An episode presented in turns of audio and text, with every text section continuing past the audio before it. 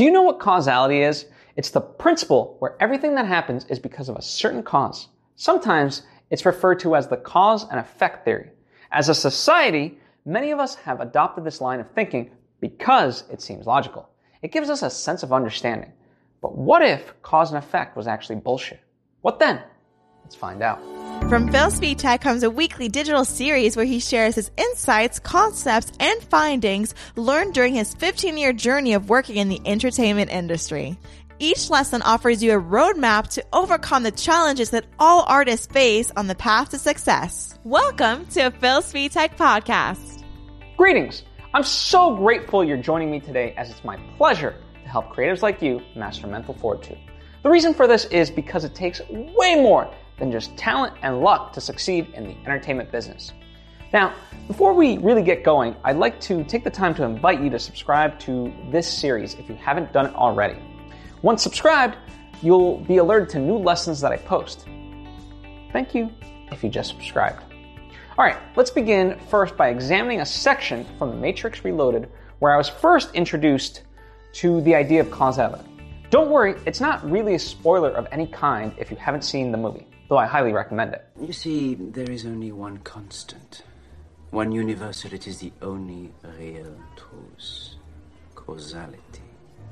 Action reaction, cause, and effect. Everything begins with choice. No, wrong.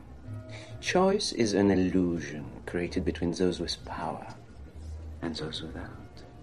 After my initial viewing of the full movie, I grappled with this concept, especially the portion about choice being an illusion. If that notion was true, it meant that I was a byproduct of my environment. It meant I didn't have any control over my own life. All I could do was try to understand why events took place in my life. And that's a sad feeling because I couldn't alter them. I just had to accept them as they were. It wasn't until recently that I actually realized Morpheus was right and the Merovingian was full of lies. Everything does begin with choice. Part of how I got to this conclusion was because I realized each one of us is a storyteller, as Don Miguel Ruiz would call us. Our ancestors formed certain beliefs and passed them down across multiple generations, and these so-called stories were imparted onto us as truths. But they are, as the name implies, just stories formed at a time when we didn't know any better. Up until the mid 20th century, there was no contradictory evidence to go against the idea of cause and effect, at least scientifically speaking. The mystics throughout history knew many of these so-called new truths. They just couldn't prove them through science. But along comes quantum physics and bam! This field of study has opened up a whole world of possibilities and explanations quite literally. And as the field of study grew and grew, along comes a man named Joe Dispenza who posits the idea that our mind can affect matter. I think, therefore, it exists. This is a vastly oversimplified version of things, and by no means do I claim to be an expert on this stuff. At least, not yet. But even the cursory knowledge I've gained so far on the subject matter has affected my state forever, and it can do the same for you.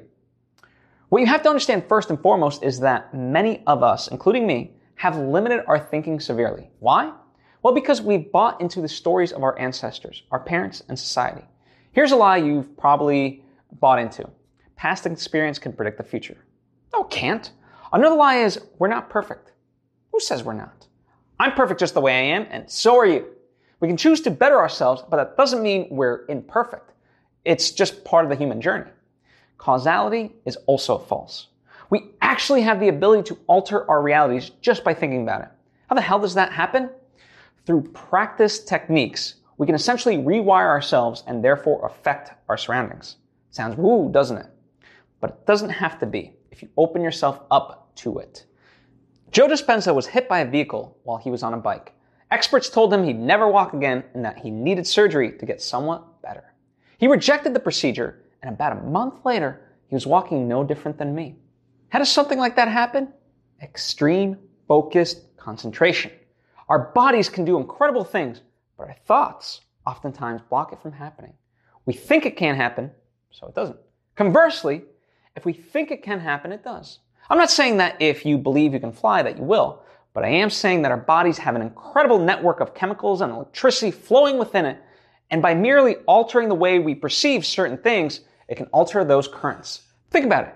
When you're feeling sad, how energetic do you feel? Not a lot, right? But if you're happy, You feel lively and ready to move and do something. You feel creative and ideas seem to naturally come to you. Do they not? Tony Robbins has a saying that where focus goes, energy flows. This is what Joe Dispenza is talking about. Shift your focus and you can alter your state.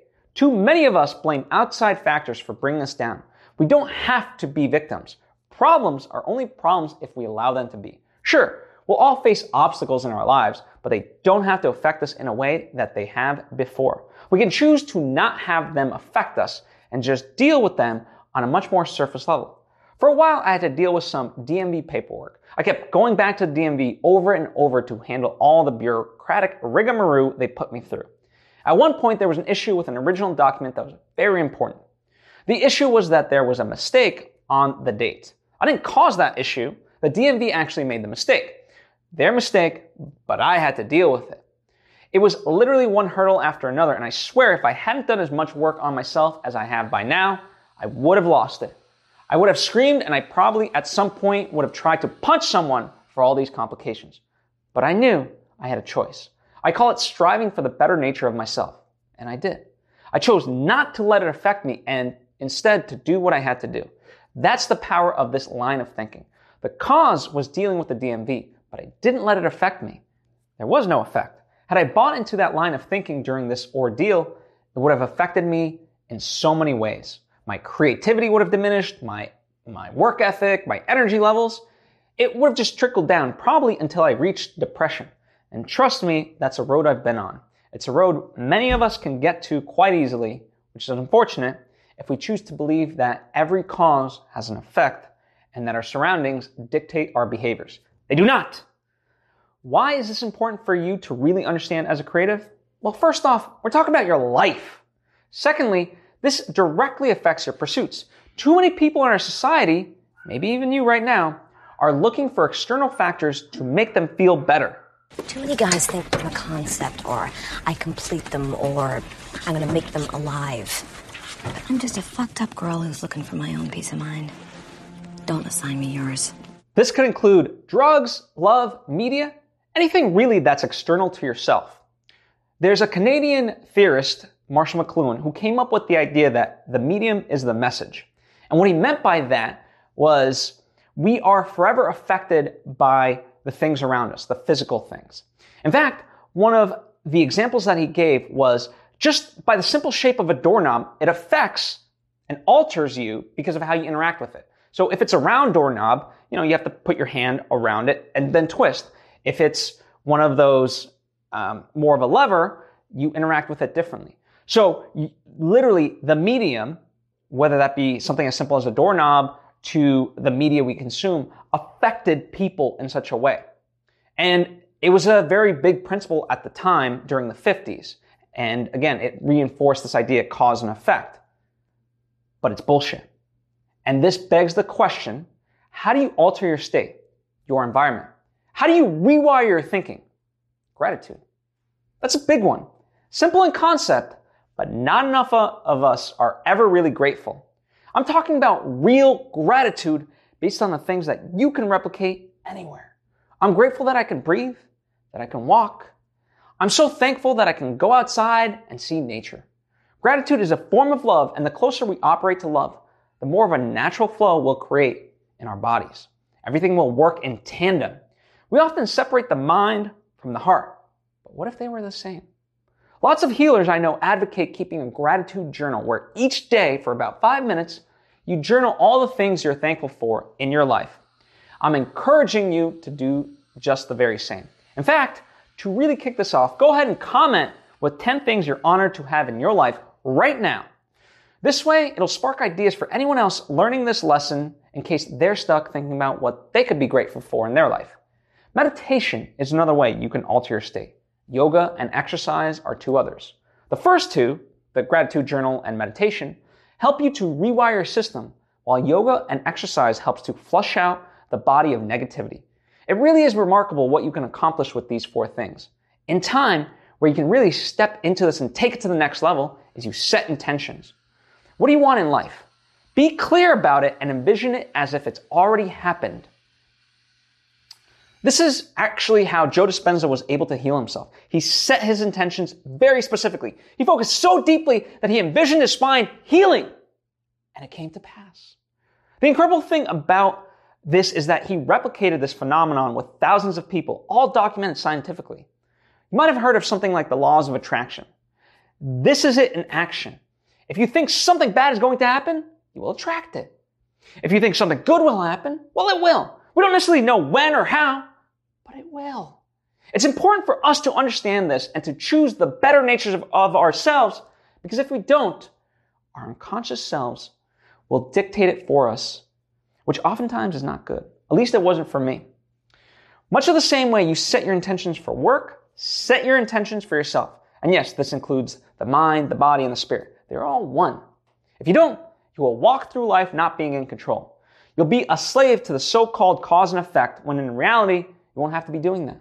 The other aspect of this is staying present. Many of us go through life distracted. We leave the TV on in the background while working. We listen to music while working out. We check our phones nonstop even when we're with friends. I told you Tony Robbins says, where focus goes, energy flows. Consider what happens when your focus is fractured. Does it not mean that your flow of energy becomes fragmented too? It certainly does. If you ever felt like you're not accomplishing as many creative projects as you can, then this, more than likely, is the biggest culprit of that. Discipline yourself and rid yourself of distractions, at least when it comes to your work. Start there and see how it can snowball. See for yourself how much work you can actually get done when you're not distracted. In fact, download the Thrive app, which prevents you from going on your phone for at least a set time. Type in an hour, and then for the next 60 minutes, do your creative work. You'll feel amazing over time. I also want to point out that distraction can come in the form of time traveling. Anytime you think back to the past and dwell on it, that's time traveling. Your reality is shifted away from the present. You're distracted. You're no longer focused on what's at hand. So don't do that. Here's one final part that is a key component to all of this. Many people that do this work, and I've witnessed it firsthand after Tony Robbins seminars, are on such a high after changing their state. But the problem is that it doesn't last. Why not? Because they went back to their old environment. After the seminars, they do the same things as before, and the high is therefore short lived.